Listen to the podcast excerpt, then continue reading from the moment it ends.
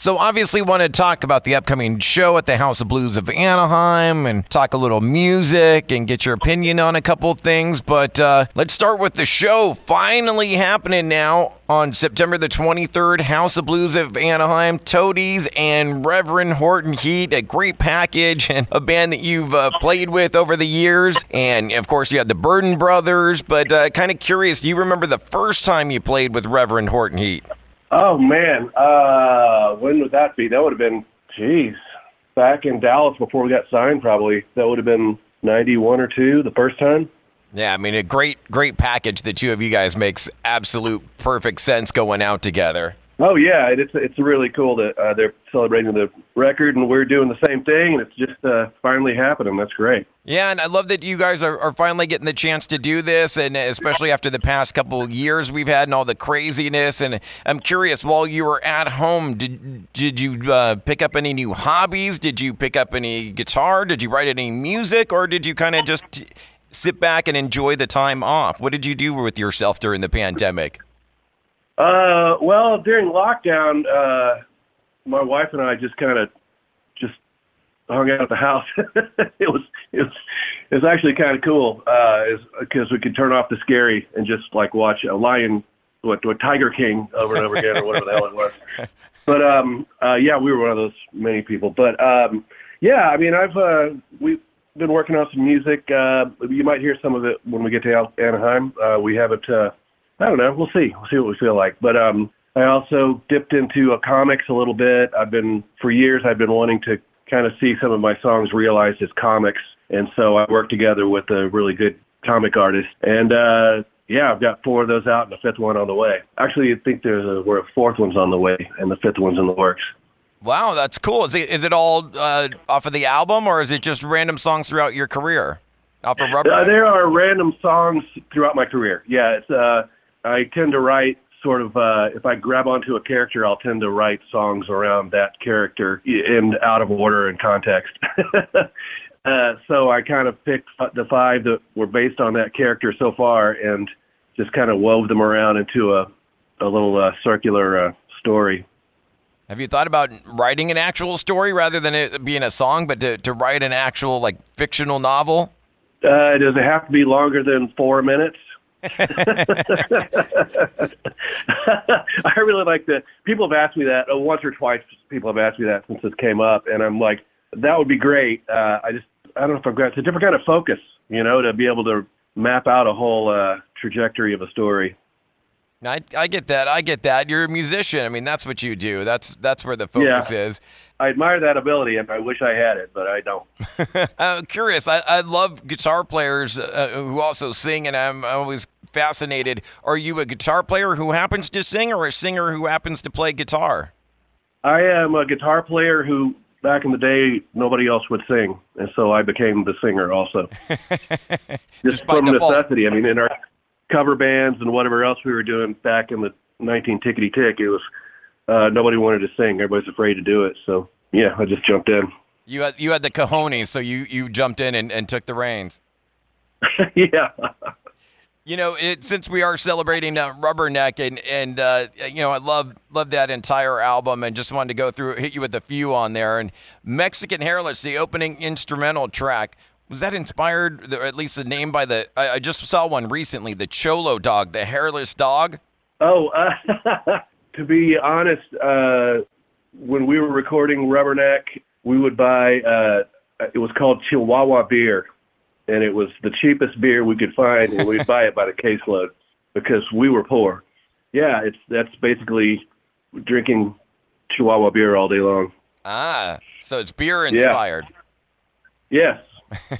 Another one. I, uh, I got to hit you with. Uh, you know, it, when you're a kid, I'm sure you went through it too, and I'm curious if you have have a similar uh, story. But being a kid and listening to Rubberneck and just throwing on the album and not paying attention to it, it took me a good month or so after I finally figured it out to stop saying back spider I thought the song was back spider, like there was a spider on your back versus backslider. It took me a while to to figure that out, and I'm kind of curious. I mean, there's all the you know the Jimi Hendrix over the years. Excuse me while I kiss the guy. Or do you have any of those songs that where you, you misinter- misinterpreted the lyrics over the years? Uh, or did you ask me if anybody has? Is that what you're asking? If if you have individually, like, if, is there a song for you that you thought was one way, and then once you really looked up the lyrics, went, oh well, I had this completely wrong. Oh, uh, oh yeah, plenty, plenty. I can't even think of one, but uh, yeah, um, I tend to kind of if I can't immediately understand what somebody is saying in a song, I and I like the song, I'll just kind of fill in the blanks and make whatever I want. Right, right. Yeah, that's what I did with with back spider. Yeah, backslider is a. Uh, I don't know if that's a common term up there. It's more of a southern uh, church term. So yeah. Yeah, that's because I had no idea, and you're talking about the water and stuff, and I figured, oh, he's got a spider on his back. Like I don't even know what a backslider is. Is that like some pitch or something? But you said it's a southern term. A backslider is somebody who starts off on the front row of church, all gung ho, and then by the end of a year or so, they're on the back row. Ah, okay, okay, yeah. Not being a church guy either, I guess that Yeah, led to. yeah, yeah. Uh, to- well, I'm, I'm steeped in it, so I know all that the trivia. But uh, but yeah, somebody who uh, goes back to their old ways, or you know, changes uh, and then changes back. Interesting, interesting. I love love learning it. And you know, one of the things I loved about the Toadies and, and the sound and Rubberneck is the Toadies sort of stew, I guess you would be call it. There are so many different sounds and influences. There's rockabilly, there's punk, there's country, there's metal. Did each person kind of bring that individual sound in, or were you guys all collectively listen to 20 different things at once? Uh, we all kind of listen to a lot of music, but I mean, I wrote the whole record, 99% of it, and it's, I just kind of grew up on all that stuff. I was a radio kid. You know, my parents didn't have MTV when they showed music videos back in the day. They would know, we didn't have that in my house. And so it was just radio and, uh, you know, go buy LPs and listen to them in my room, whatever I could grab. So it was kind of a hodgepodge. Yeah, I love it. There, I mean, you, you, no band wants to be put in a box, but as a radio guy, you like to put things in boxes that kind of makes sense. But Toadies is definitely one of those. It's certainly a rock band, but there's so many different flavors and styles that come through it in, in the music that I love about it. Well, right on. That's good to hear. And so I got to also ask you too the the obligatory question: Was Possum Kingdom just another album track, or did it feel special from the get go? Was there some some special magic on that one when you were recording it? we had demoed that song and put it on a local release.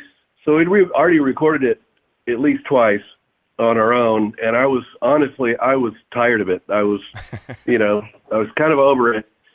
And, uh, but the label really pushed hard for it because they, they knew what they were going to do with it. And, uh, so I obliged, you know, I obliged them and put it on there. So, uh, so yeah, it was, uh, and I'm glad I did because, uh, you know, we all know what happened with that.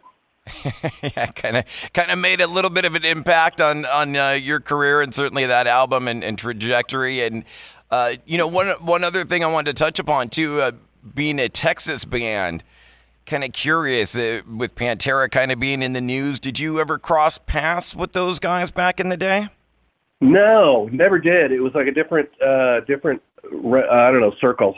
Back in the day, music was real cliquish in Texas. I don't know how it was out there, but like, you know, I'm from Fort Worth, and if you go to Dallas back in the day, like in the early 90s, they would just laugh at you, like, no, go back to Fort Worth. Uh, and vice versa, same thing with Dallas bands. And then, you know, Pantera was from right in between the two in Arlington, and nobody took Arlington seriously. but, uh, uh, but no, I mean, I, it, it was just a different circle of fans and everything. So uh, I don't think we even played a festival with them, I, I, it, which is remarkable because we've played festivals with just about anybody you can name. But uh, yeah, I have recorded uh, with the Burden Brothers. I recorded in their stu- uh, Pantego, in a studio in Pantego, and like, uh, you know, just uh, got a friends with some of their friends here in Fort Worth.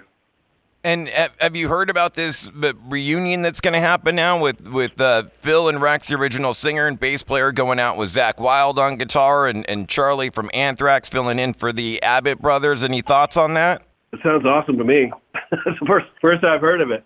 Ah, yeah. So they're they're, they're finally going out. I mean, it, it you know ever since uh, Dime was murdered on stage, it's been you know nothing, and then. Phil's been doing some Pantera sets, and so now I guess the uh, the estates of, of, both the Abbott brothers have, have signed off on uh, this tour that's going to go out. I don't know if it's necessarily going to be a tour or just special one-off shows, but that's that's the plan for 2023 is a I don't know reunion celebration. Some I, I don't know what the exact wording of it's going to be, but I guess Pantera reunion with two of the original guys. Yeah, I would. I, I would definitely guess see that. Yeah. Yeah, I mean, I I was a little conflicted on for, at first because uh, you know there was always that Vinnie always saying, "Well, with, with, no dime, there is no Pantera." Now they're both gone, and now it's happening. But right, I, I think those those songs and music is so important that it, they deserve to be played live, and for all the kids that couldn't have seen them in the first time, you know, it, they get that opportunity now. So I'm I'm totally with. Yeah, yeah, that's where it's at. You know, it's uh looking out for fans. Last thing I got for you, just need your help with. We're one of those old school radio stations. We do mandatory Metallica every night at 10 p.m., which you're going to be a part of. And kind of curious when Metallica came, kind of came on your radar. How did you discover them? Uh, you know, honestly, um, I'm going to be a, kind of a metal snob, I guess, because like my metal was like when I was a kid. Uh, Metallica was almost like too mainstream for me because I'm I'm that much of an a hole, but at least I was when I was a kid. So uh, so yeah, that kind of came onto my radar whenever uh, I was working at a record store uh, when the Black album came out, and uh, and Justice for All, and that was yeah, like that's where I am on Metallica. 89, 90. So you weren't into the, like the early, like the Kill 'Em All and the Ride the Lightning and the the real metal, hardcore thrash metal albums that they put out early on. I did eventually, on the course of working at that record store, I did backtrack and like figured out who they were and yeah, I listen to all that stuff. Beautiful, man. Thank you so much for the time. Safe travels out there on the road and can't wait to see you at the House of Blues. Cool, man. Well, thanks. I look forward to it. Yeah, thank you so much. Have a good one. Bye bye. Take care. Bye bye. Bye bye. Dude, you absolutely rock. Thank you so much for checking out the entire interview. Now just hit subscribe. Subscribe to the podcast, Radioactive Mike Z. My interviews in their entirety, available on all the major platforms TuneIn, Stitcher, iTunes, SoundCloud, whatever you're listening to right now. Just hit the subscribe button. Make sure to give me a follow on the socials as well. I'll follow you back at Mike Z967. And bro, don't miss the radio show. Now 10 p.m to midnight on 96.7 KCAL Rocks in the Southern California Inland Empire area, Riverside, San Bernardino County. Always streaming on live at kcalfm.com. You, my friend, absolutely rock.